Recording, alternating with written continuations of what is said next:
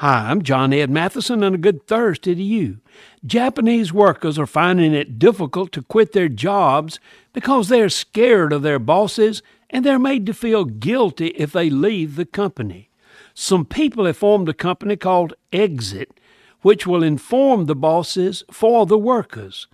The cost is about $150 for their services, and most workers feel like it is totally worth it.